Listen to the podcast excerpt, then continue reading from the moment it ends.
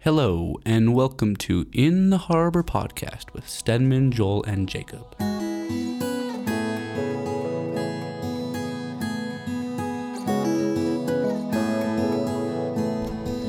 Hey guys, how's it going?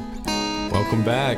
Yeah, yeah. This is uh, yeah, fifth Episode episode. five. yeah, this is episode five. So, um, you know, we've done five episodes so far. Um, that's pretty. That's pretty awesome. So today um, we're going to talk about Easter. Easter is this Sunday. Um, tomorrow is Good Friday. So we just want to talk about Easter and kind of like how our experiences have been with Easter and kind of what Easter's about, um, why we celebrate it, and some of the other stuff about Easter, like the Easter egg bunny, like if we did stuff with that, Easter baskets, and all that stuff. So I first want to kind of read um, why we in the Bible in Matthew why we celebrate Easter. So I'm going to read from Matthew, um, chapter um, 27. Yeah, sweet. Go so, for it. Yeah, it's it's not too long. So this is the death of Jesus, starting verse verse 45. It says, "Now from the sixth hour there was darkness over all the land until the ninth hour, and about the ninth hour Jesus cried out with a loud voice, saying, Eli, Eli, lama sabachthani? That is, my God, my God, why have you forsaken me?" Sorry, my uh, Hebrew is not very good. Hebrew's tough. You're doing Um, great, Joel. And one of them at once ran and took a sponge, filled it with sour wine, and put it on a reed, and gave it him to drink. But the other said, Wait, let us see whether Elijah will come and save him. And Jesus cried again, again with a loud voice, and yielded up his spirit. That's basically when he died. Um, and then basically when we celebrate Easter, it's about the resurrection. Um, it says, Now, after the Sabbath, this is in, starting in chapter 28. Now, after the Sabbath, toward the dawn of the first day of the week, Mary Magdalene and the other Mary went to see the tomb. And behold, there was a great earthquake. From an angel of the Lord descended from heaven and came in, rolled back the stone, and sat on it. His appearance was like lightning, and his clothing white as snow. And for fear of him, the guards trembled and became dead like dead men. But the angel said to the women, Do not be afraid, for I know that you seek Jesus who was crucified. He is not here, for he is risen, as he said. So basically, those verses are why we celebrate Easter.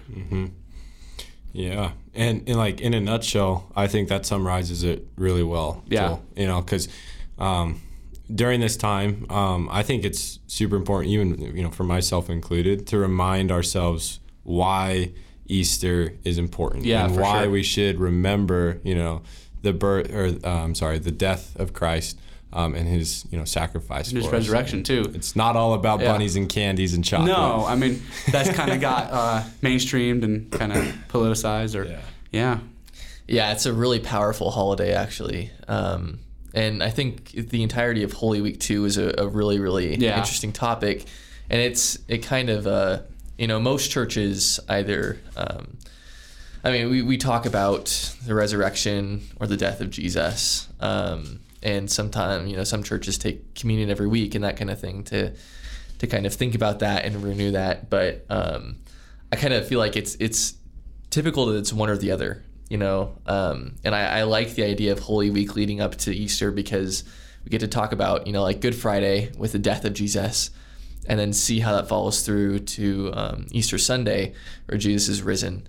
Um, and it's it's that that full experience of remembering his death, um, you know, his time being dead, and then him being raised from the grave by God, um, and all that that symbolizes, you know, of of resurrection power and and forgiveness of sins and atonement and all that kind of stuff.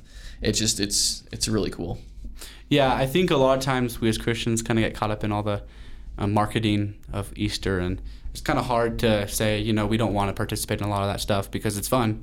Um, but we really should focus on the death and burial and crucifixion of Christ, and three days later he rose again. So I kind of want to start it off and ask, like, Stedman, like, what was your experience growing up with Easter? Like, did you celebrate the Easter Bunny? Did you do like Easter egg baskets, dye Easter eggs, and all that? Yeah. Yeah, for sure. Um, so growing up, uh, we had some neighbors and some friends that were a lot older than I was. Um, but when me and my sisters were really little, like toddlers, you know, we would do Easter egg hunts, and um, you know, you have those little chocolates in those plastic eggs that you get, you know, and find, and um, Those are the best with like the little so like jelly fun. beans. Oh them. my goodness dude, they're so gracious. good. Yeah. those Reese's peanut butter cups and all that. It's delicious, but Or robin eggs. Have you ever had Oh, those? Yes. Dude, they're so good. I had some the So other day. But um, yeah, so we would do Easter egg hunts growing up a lot. Um, Yeah. And obviously, like once you grow up, then you know it's it's less, you know, my parents taught me, you know, it's like less about the Easter eggs and the chocolate and more about like Christ's death, um, his sacrifice for us on the cross, and just the significance and the meaning behind that. Um, so my church does a fantastic job of like kind of we, we have a Good Friday service uh, every Friday Totally. before Easter, you know, um, but they do a really good job at just kind of you know playing some music and reading scripture um, and going over just the different um, significant meaning behind you know Christ's death on the cross. And it's like a very it's a very heavy sermon, you know, um, and Totally. and service um, because you really are like wow, like you know Christ did this for me and He suffered, Yeah. um, and took all the sin upon Himself. And then, but I always remembered like growing up having that heaviness on Good Friday made the joy of like Easter Sunday so Yeah. much more like significant, you know. And you go to Easter Sunday and you dress up and you eat good food and have good fellowship with other believers, like super special. So, Totally. um, so yeah, like we did have, and at the same time, like you know, it's a tradition in my family that we would have just small Easter egg baskets. You know, um, like you come downstairs in the morning and like my parents would have chocolates for us um, set out on the table, but.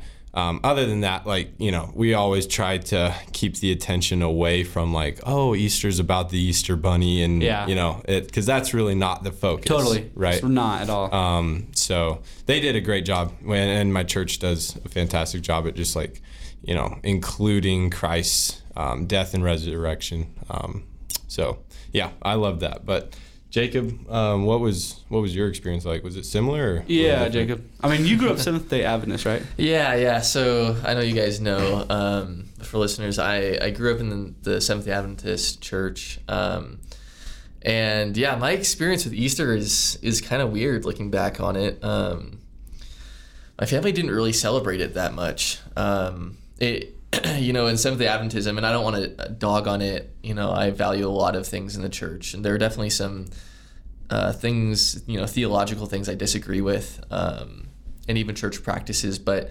overall, um, I, I definitely value growing up in the church. But uh, one of the things I, I've learned coming to Colorado Christian and experiencing the rest of Protestant Christianity is this um, this idea of, of Holy Week and Good Friday and Easter Sunday. Um, I, I didn't grow up with any of that.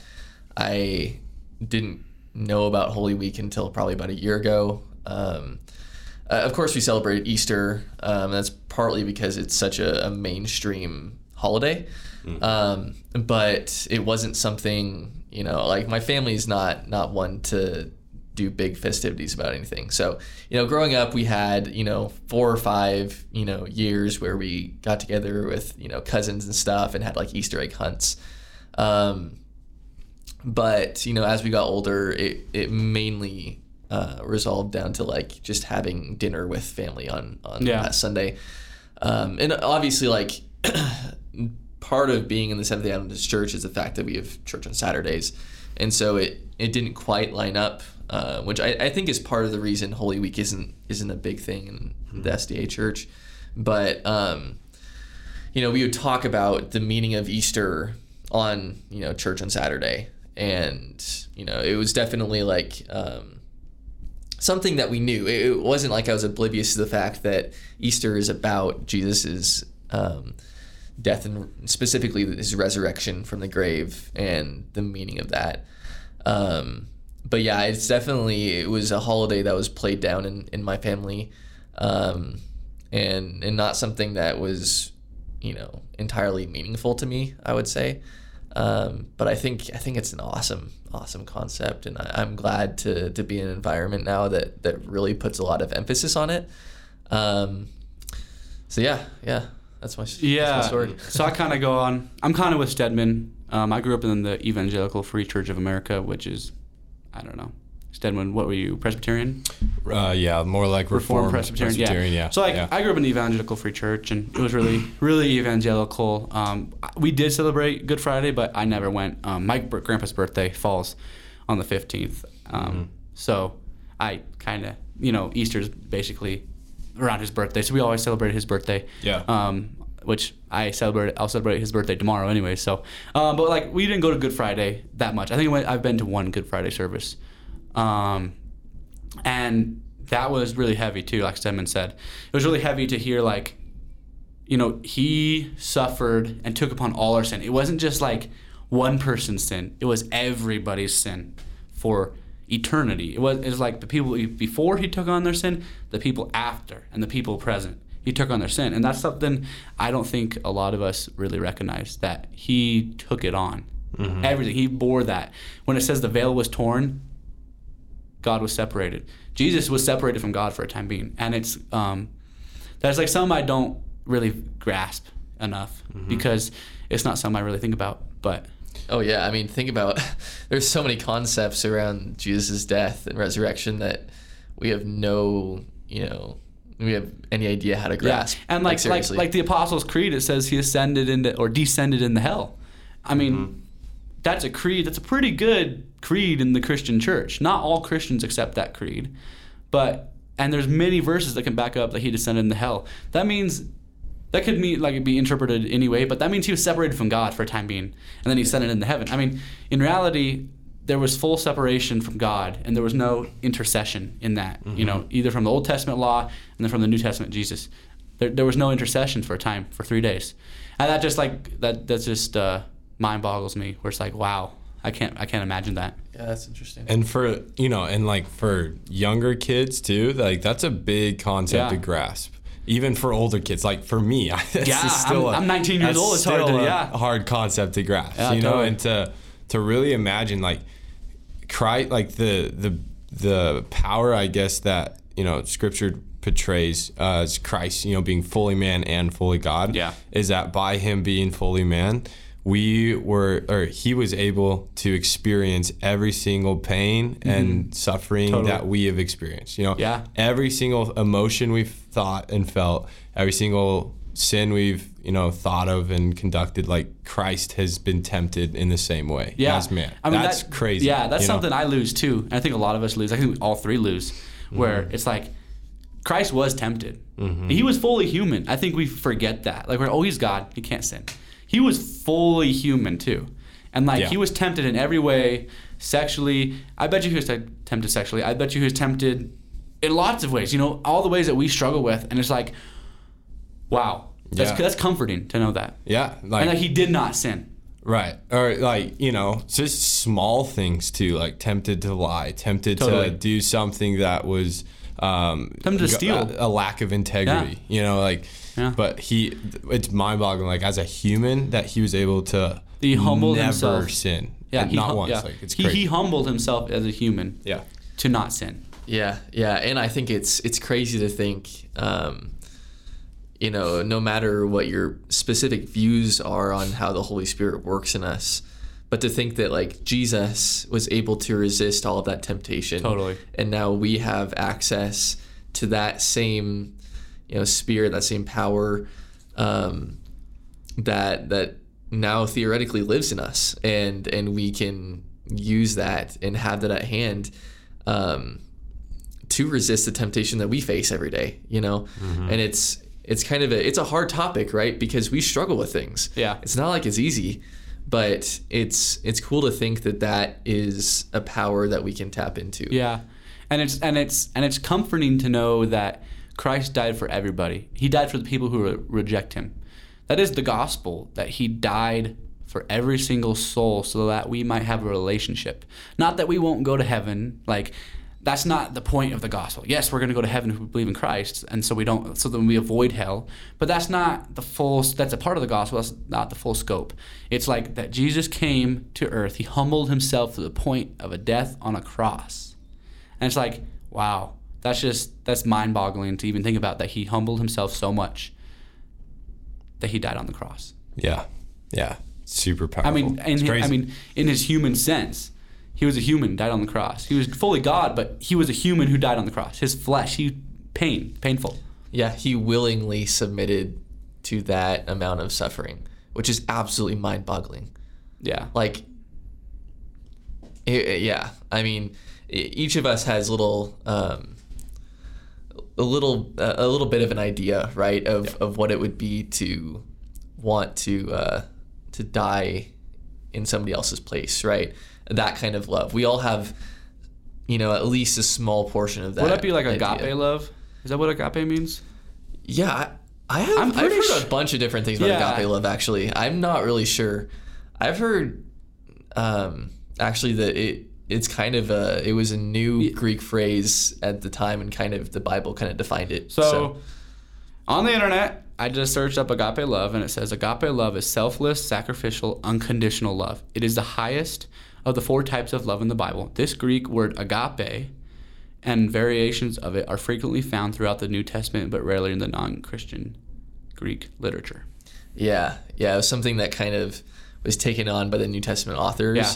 and molded and shaped by Jesus' sacrifice. Yeah. and that's kind of what what formed the basis for that word. Yeah. and it's yeah, I mean it's it's crazy, but um, I can't even imagine submitting myself to the pain of being on a cross. Yeah. Not only that, the Well, pain of physically, physically suffering, suffering. I mean, but then taking on all the sins of humanity. That's I a mean, whole nother. He had thing. railroad nails drilled through his hands and drilled through his feet. I mean, his and wrists. hung there. Wrists, yeah. His- Yeah, which are like wrists. your nerve Centers. He literally got them nailed in there. No like anesthesia. You get cut like a little paper cut. You're like, ah, that hurt.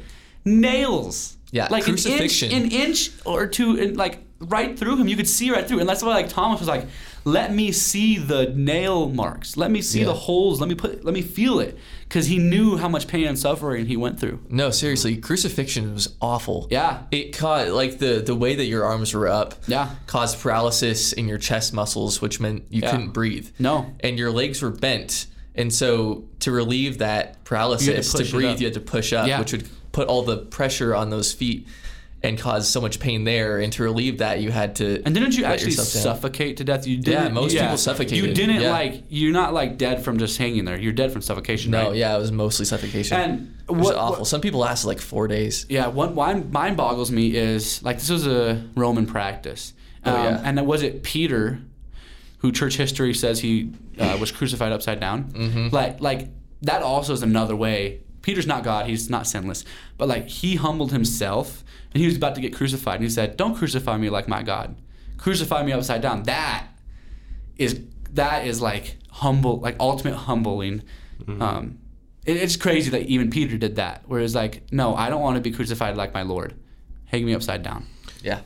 One of the best like movies that this is another thing that my family's done in the past too is the Passion of the Christ, the film by Mel Gibson, um, and it's very very sobering, but it paints a really really good picture. Like I think, in my personal opinion, like it paints as close of a picture as we can uh, imagine to what Christ like his crucifixion and you know coming before Pontius Pilate like that whole process looked like um, and like the movie's super gruesome but it's very um, sobering and it does really paint like a detailed picture of what it could have looked like you know um, the the thing that like is hard to imagine though is you know we think of you know all right so he had railroad spikes driven through his wrists and his feet totally. right and just just that alone sounds like excruciating to all of us right but that was like not even half of the pain he went through because he was whipped he was beaten Yeah. he had like crowns driven into his brain or thorns driven into his Yeah. brain like Crown of thorns. Yeah. like and they didn't they it's not like they just set you know the crown of thorns on his head and left it. Like they hammered it into his skull. And Well, yeah, and just think about this: if your back is is ripped up and torn oh. and bleeding, and you're on a cross and you can't breathe, so you push up on your legs, your back is just rubbing across that wood as you push up, and as you let go to release the the pain on your feet. It rubs back down, and if you do that over and over and over again to keep yourself from suffocating, imagine the extra pain that would cause Yeah. too. Well, and like, so I'm going to read a little bit more in Luke um, chapter 22, verse 63. This is when Jesus mocked. It says, Now the men who were holding Jesus in custody were mocking him as they beat him. They also blindfolded him and kept asking him, Prophesy, who is it that struck you? And they said many other things against him, blaspheming him. So like, they blindfolded Jesus and beat him and threw him around and whipped him. Uh, a Roman scourge, I think that's what it's called. Um, I'm pretty sure it's what it's called. A Roman, maybe it's scourge. I don't know. Scourge. I don't know. Whatever. It's a sure. Roman whip. Basically, it has Ah, spikes. yeah, yeah. It's a really heavy. It's like a raw. broken pieces of Yeah, it's a and ro- it's a rawhide um, whip with like basically nails, glass, whatever in it, and that's what they used to whip him with. I mean, he And took that- that. It just tear your skin It open. takes like chunks of Yeah, your skin. it's not just Yeah, a yeah. whip; it's a torture device. I Oh, mean, yeah, they the tortured entire they process. tortured Jesus. yeah. This wasn't just a he died on a cross. They tortured him before. And that's like some of like the videos on YouTube of like Jesus dying on the cross are so gruesome. Um, I remember in do you re- you remember in Jones when he showed us that crucifixion video? Yeah, that was from the Passion of the Christ. Yeah, okay, it was in the passion. Yeah, yeah. that is the most graphic thing in the world. Yeah. I, I I should have Yeah, cried. it's really, really accurate. Like I cried during that. I mean, just to see my Christ, my Lord, suffer like that on a video, it, it, it gets me every time. Yeah, I mean, you can't help but picture what that feels like. Totally. And that's just us imagining that, right? It's just a microcosm of the the pain that he felt. Just a tiny, tiny, tiny amount. Yeah. Because on top of all the physical pain, he was dealing with separation from God. He Mm-hmm. was dealing with uh, taking on all the sins of the world. Peter mean- Peter had just denied him. Oh yeah, He knew about that. Everybody rejected him. Everybody. The people that he came to save had put him up on this cross to be tortured and Yeah. killed. and this is not a bash at Jewish people at all. Absolutely but not. the people he came to save crucified him. Yeah, They yeah. said, "Crucify him. Give me the robber or who, Barnabas. Give me him. Yeah, Barabbas. Barabbas. Sorry. Yeah. Give me him." They wanted him instead of Jesus, the Christ. Yeah.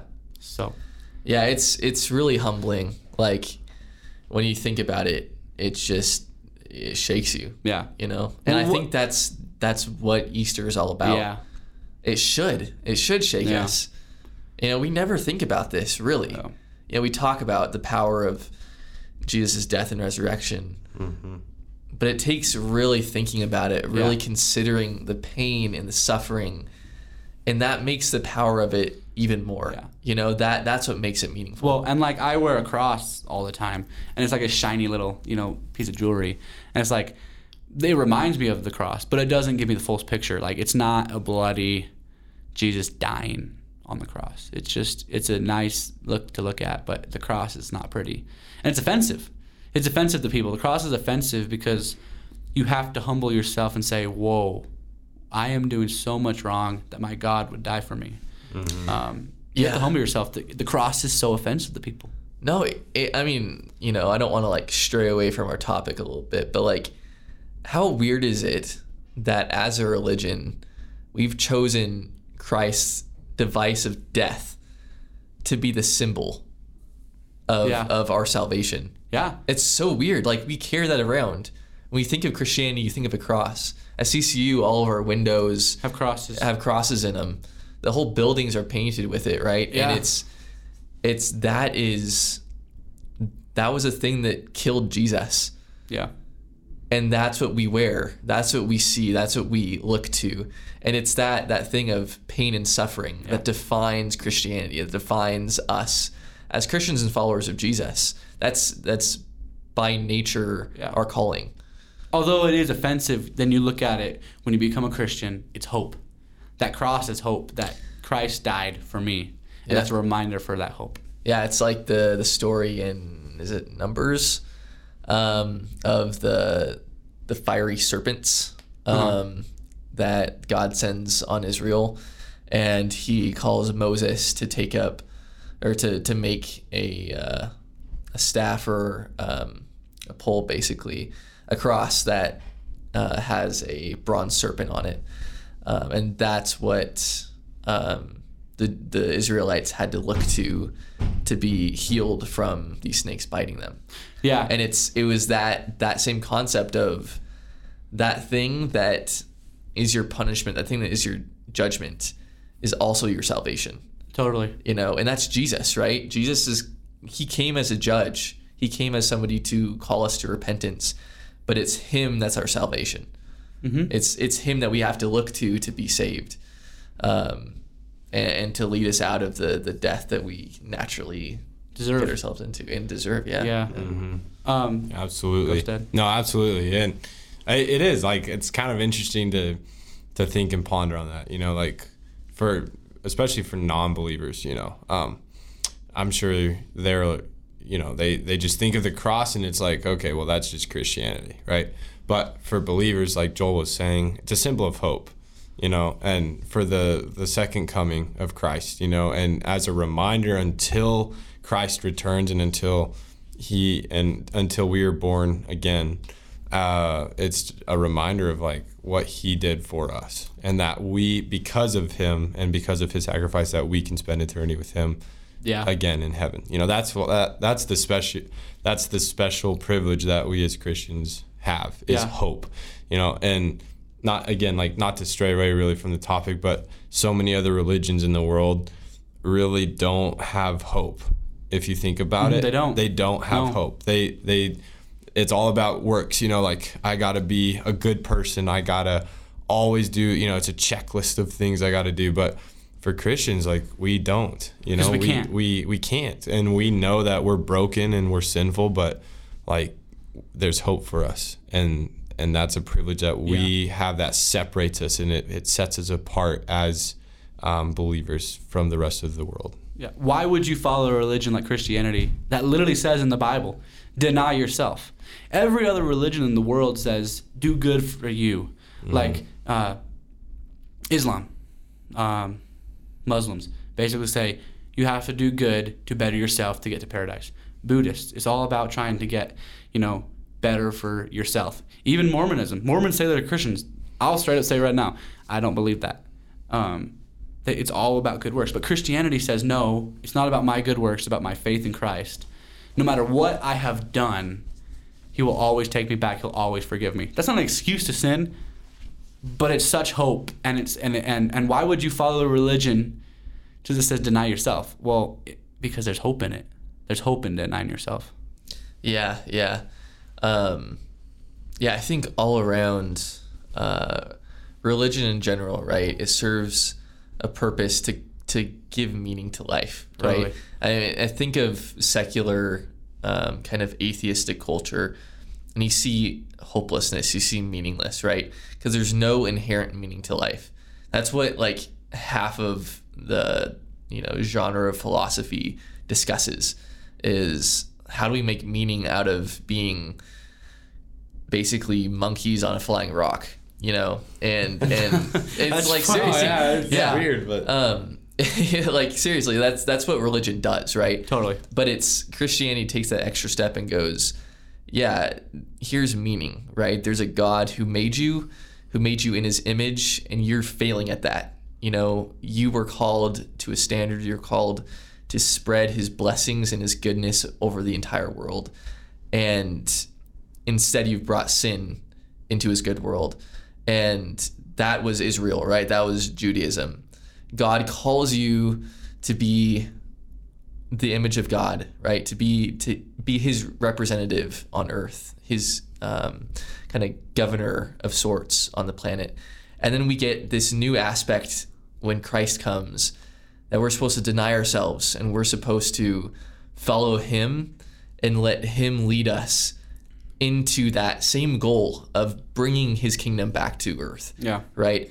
And it's it is weird because it's an element of suffering and and hardship that we're called to, and it, that's that is what's different about our religion than than so many others. It's it provides meaning, but it also gives us hope of a kingdom to come. Yeah. You know, a kingdom that we are right now building and and bringing you know into this this planet that God created and um, but it's not it's not by ourselves it's now you know it's now Jesus working in and through us um, and and leading us to those those good works right um, because as Christians we're we're still called to bring God's kingdom Totally. to the world we're not called to sin we're called to repent. No, and we are called. I mean, faith without works is dead. It's not the works that save you, but there has to be evidence of that. There can't be. Yeah. You can't just be, oh well, Christ died for me. I'm gonna go sin and I'm gonna be a murderer or whatever. No, it's still about striving to be like Christ. That does not save you being good, but that's evidence that you are saved and that you're doing the things that Christ has told you to do.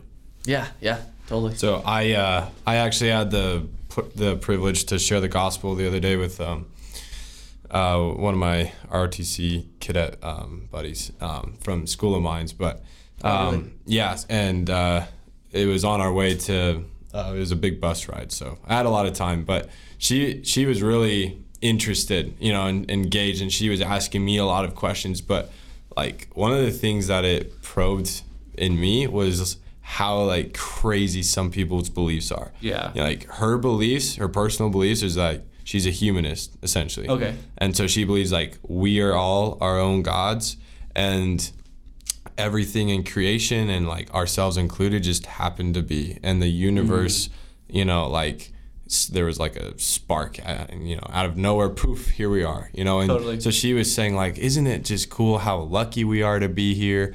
And I was like, no. I mean, I mean, it's not luck, you know. Like we didn't just pop, God put pop us out here for a purpose, you know. yeah. And I was explaining to her the gospel message, and she was she was really asking me, and uh, I explained to her, you know, like yes, you know, one of the things that Christians get a lot is that we're hypocrites, you know, and and people say like, oh, you're a Christian, but you you know you you preach the gospel, but like you're just like the rest of us, you know, but you're a hypocrite because you say, you you know that you got to be saved to go to heaven, but you know she was confused because she was like, how can you be saved? Uh, um, as a believer and still sin? You know, how can you um, how can you not just do a checklist of good works and still be saved? She she couldn't understand. it. Totally. And I was I was doing a tough time like explaining it. you Yeah, know, which like- makes sense because those are really, really hard topics that we've been debating for about 2,000 years now. you know, yeah. seriously, It's, it's tough. it's not. It's not like stuff that's necessarily easy to comprehend at all. But No, totally.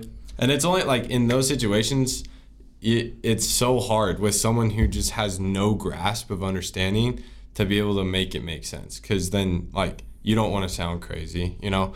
But I was just trying to explain to her that, um, you know, we are saved by faith alone, you know, in Christ alone Through grace alone, yeah. through grace alone. And you know, like it's not of our own works, but it's like the gift of God that gives us our Deo salvation. Gloria.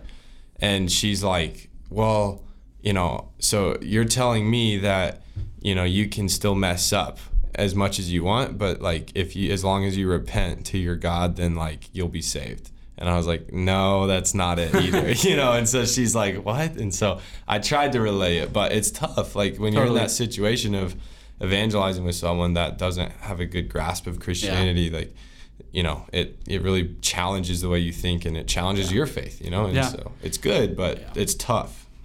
Well, I mean, yeah. Uh, I'll be honest. Those are things that I've been struggling. Those are questions that I've been struggling with for the last, you know, three or four years, and have led me away from Christianity multiple times.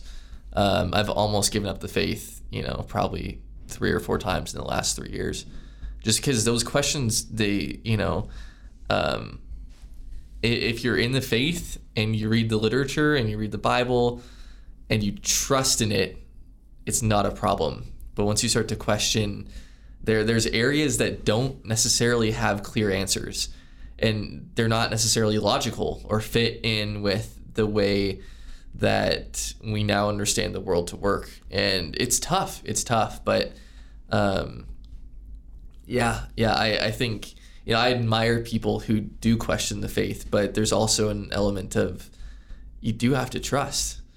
You know, there's there's things about Christianity that are so unbelievably complex and It's hard to believe, hard to believe. It's hard to believe, but it's also the fact that we have a unified narrative, right, in the form of the Bible that you know has started from you know, the beginning of humanity and has been added to and and work you know over thousands and thousands of years, and people still believe in it today. Yeah. And that's that's absolutely crazy. Mm-hmm. There's no precedent for that at all. And there's things like that that just like like there's something special about Christianity. There's something special about you know the Judeo-Christian worldview that that is so unique and and you know gives me the the faith to trust that even if I have these questions, you know, there is there's a truth to this, right? Um, and it's something that I can believe in. It's something that I can look to for meaning and hope and really fully dive into. Yeah. You know? Um, that's awesome. Yeah, that's the whole gospel.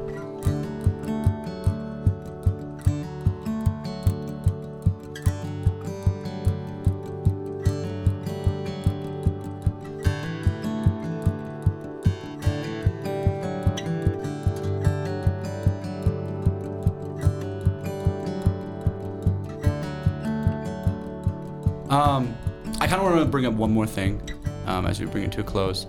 Um, how does like Easter affect your view on communion? Because there's so many views on communion and like, is it the body and blood of Christ? Which I tend to say, yes, it is the body and blood of Christ. I don't think it ceases to be blood or um, wine and bread, but it is his literal body and blood. I don't think it's just a symbol. I think it's more than that. Um, so, but how does that affect your guys' view on that? I don't know what your guys' view is.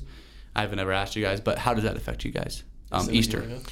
Yeah, so um, so I would say with communion in general, um, and then I'll tie it into Easter. But with communion in general, um, I really believe that like if you're just simply taking communion to kind of you know quote go through the motions, um, or you're just taking communion because you walked into church, they handed you a communion cup, and like that's what you do. Uh, I don't believe that you should be taking it because I th- essentially think that you're making a mockery of you know the um, the I guess symbol that it represents of Christ's um, you know body being broken for us and His blood that was poured out for our sins. Um, and I really do. I believe that's making a mockery. If you don't believe in your heart um, that Jesus is Lord and that you've accepted Him into your life, um, then I think that you need to let those elements pass. Um, Yeah, totally. and I've learned a lot of that from my pastor directly, uh, Pastor White, um, and he's like been a really big influence with like the way I've thought through that. Um, but like, sorry, but um, it uh, yeah, I think that with Easter, like if you do believe that with your with your heart, then you should partake in those elements. Totally. Because it is a constant reminder to us as believers of like this is Christ's body that's been broken for us. This is his blood that was poured out for us. And I you know, that's special. That's Yeah. something we can share with others, you know. and it's in it's for us. It's said specifically in First Corinthians and stuff like that that it's for the body of Christ. Right. It's for us.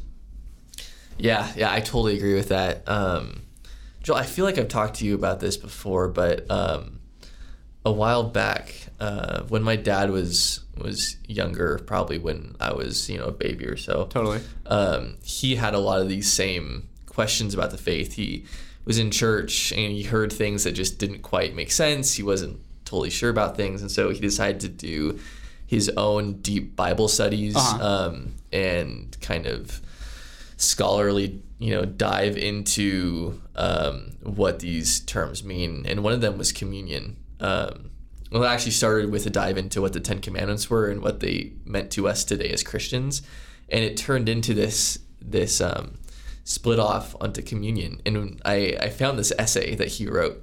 Uh, Your dad. yeah, that my Okay. dad wrote. I do remember you telling me about this. Okay. Yeah, yeah, and he basically found that after a whole bunch of study, a lot of scholars say that um, the way that so so the uh, the Ten Commandments in the Old Testament, right, were the testimony, right? They were the physical sign that Israel had made a covenant with God Yeah. that they were called to these these um, laws of instruction, and it was their job to keep to keep those up, right? And God would be faithful, Yeah. um, even if they didn't, right? And um, that was talked about as the testimony of the covenant, right? It was the thing that showed that that covenant existed, and that language is actually applied to the partaking of communion in the New Testament okay. the the bread and the wine are actually talked about as the testimony of the covenant that we have made with Jesus, um, which I found super super in, like awesome because it gave new meaning to the the act of communion that I hadn't thought about before. It's when I take communion, I am basically bringing into existence a you know a symbol at the very least right that I have a covenant with God, that I made an agreement with God and God did something for me. In Jesus' death and resurrection, I have new life, right? That my sins are forgiven. And I'm called to obey him and to trust in him and to have faith in him. And it's that that relationship, that covenantal relationship between me and God that communion, right, is talking about. That it um, kind of fulfills and um, is, you know? Yeah. Um, which is why I totally agree with the fact that why would a non-believer take part in communion? If it is, if it is the kind of the the testimony of the covenant that I have with God, Yeah. an unbeliever doesn't have that. He hasn't entered hasn't, into no. that covenant with God, No. right? And so why It's not for him. It's not for him. Yeah. Um, and so I totally think if you are a believer, then yeah, like communion is an amazing thing because it's you not necessarily renewing that, but at least mentally reminding and bringing that that agreement that you have with God, you know, Yeah. and, and the the fact that He did those things, He died for you, right, back into your life. Yeah. And so, yeah, I mean, in, in having that view combined with um, the whole idea of, of Jesus dying and entering the grave and rising again, you know, that whole idea of Good Friday leading into Easter, that's all, it, it just makes that idea of communion even more meaningful. Yeah. I'd say too, like you know, even myself included in this, and like I'm sure others can relate. Um, but it's it's easy, like you know, you're in church, the pastor walks you through communion, might read a passage in Luke or whatever, but it's easy to just eat the bread, drink the grape juice or the wine, and to not really think much of it, you know, and to Yeah, just say like, here we go, pop it in, drink Yeah. it, swallow it, you know, you're good to go. But like it really shouldn't be like that. Like you really should try to reflect on it and pray and like thank god you know and say like lord like i'm a broken sinner but thank you for your salvation. And uh, thank you for this reminder you know that we have that we are like united with you you know? Yeah. um, and it's it's really easy to just like forget to do that i think but it, we should. Like we should do that.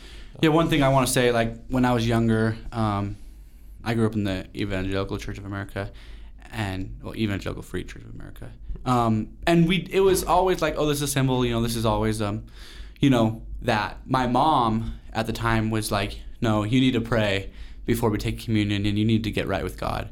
Um, Obviously, you can't always get right with you can't 100% get right with God, but you need to pray because this is a higher up thing. Like she held a higher standard of it than the church that we went to did. Um, and now my mom's Eastern Orthodox, and that that view of communion I really like. I really enjoy the the respect and the um, taking Scripture literally in that sense of saying this is the body of Christ, this is the blood, and saying I'm going to put myself in reverence to Him because He died on that cross for me, and that's one of the things like Jacob and I and Stephen Stead sometimes goes to um, Park Church here in Lakewood. Um, well, it's a little little bit um, south north of Lakewood. Yeah. Um, and one thing they announced, announced last week was that they're going to go back to um, going up to get a piece of bread, Real bread. real bread, Yeah. not like the little you know, wafers in the cups. yeah. Yeah. Go- Hallelujah. Yeah, hallelujah. Hallelujah. Praise but they God. but they Those said little COVID cups. yeah, no, like- seriously. They said they're going back to taking a real piece of bread and dipping it in the wine, and they're going to say, "This is the body and this is the blood," and that's what it's I all love about. that. You don't need to take communion in your seat. You should, just my opinion, go up and receive it because you're. It's an act of worship with other fellow believers. It's what you're called to do in the fellowship together. Yeah. And I really like that. I that. love that. I love yeah, that. And I'm so glad that we're going to do that because I've, I've always wanted to do that. And I love that park. We take it every week. But I'm also really glad that we're going to take it and go up because I always wanted to do that. Um, and we never did that at my church. We Yeah. just we just passed it Yeah. around. Yeah. That never Same, happened. same with us. You'd have like an usher, Yeah. you know, pass it down the line, you know, but Which which I don't think there's anything. it's not bad. But Well, there's. I don't think there's anything wrong necessarily. Like you're not like taking bad communion, but I think you need to have that more reverence to God and say, I'm going to go up and put myself out of my comfort zone and go take this um, element Yeah. and go take this sacrament. Yeah, no, uh, actually though, like I, I love how you mentioned kind of going out of your comfort zone. Yeah. Because um, I had never done that before. I had never done that before in my entire life, and um, I went to an Anglican church with a couple of friends, and they did that. They had real bread and real Yeah. wine, and you're supposed to go up there and take the bread. You know, they give you, they break off a little piece, they give it to you, and you dip it in the wine. Yeah. Um, and I was so scared actually. This is this year, right? I was so nerve wracked to walk Yeah. up there and have this, um, you know, essentially a priest hand me Yeah, uh, a piece totally. of bread, and I did it wrong the first time. I I ate the bread like right away because I I wasn't at all in the culture of like taking the bread and dipping in the wine. You know, I had no idea that was the thing you're supposed to do, which Just eat it. is hilarious. Um, but yeah, it's it is nerve wracking. You have to walk up there and present yourself.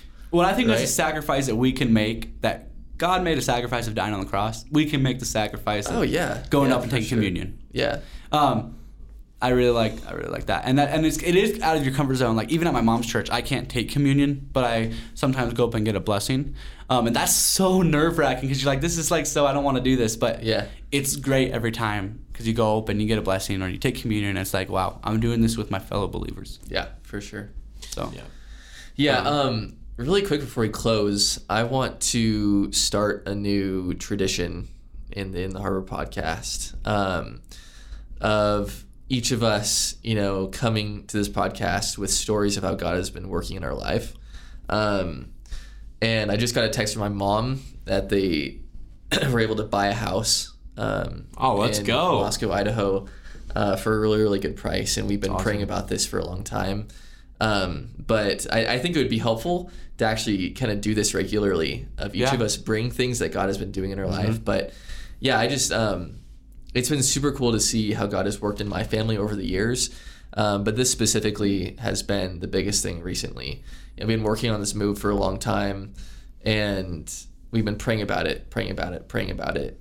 And, you know, last week we got a buyer for a house. And this week a house came on the market. My parents drove up and it started snowing, which meant that nobody was out like looking at these houses. And it was one of the only ones on the market at the time. And did they get it? they got it. Nice, bro. That's, That's, good. awesome. From today. That's awesome. And I'm sure your parents will listen to this, so congratulations. Yeah, yeah. It's anyway. It, it- Congratulations, Miss Miss Um, That's awesome. yeah, that's so awesome. yeah, it, it's just one way that God has been working in our life, and I think it's helpful for other believers to hear how God is is moving in people's lives to Yeah. give to give strength and hope. Pray about things, trust in God to, um, you know, work out situations that Yeah. you don't necessarily have the power to work out. You Totally. know, um, yeah, especially the way with the the housing market is, there's, everything's up in the air. You know, there's there's no guarantee in anything. Um, but you just have to trust in God, right, for Yeah. things like that. You totally do. And if you trust in Him, He follows through. Yep. You know, um, with whatever His plan is. Yes, So- sir. For Anyway. sure. No, that's good. And then yeah, I like that. Let's I do let's like do that. it. Let's do Let's that. do it. So, well, I uh, think we're about to wrap We're out of up. time, but, and- uh, Um, if you guys want to join us, um, thanks for listening, and we appreciate all of you guys. And spread the word, and um, we're gonna be making more episodes before the end of school year. So keep in touch, and yeah, Yeah, enjoy uh, this Easter Sunday, and Yeah. thanks for uh, stopping in. in the yeah. Harbor Christ is risen. Christ is risen. yep. Y'all take care.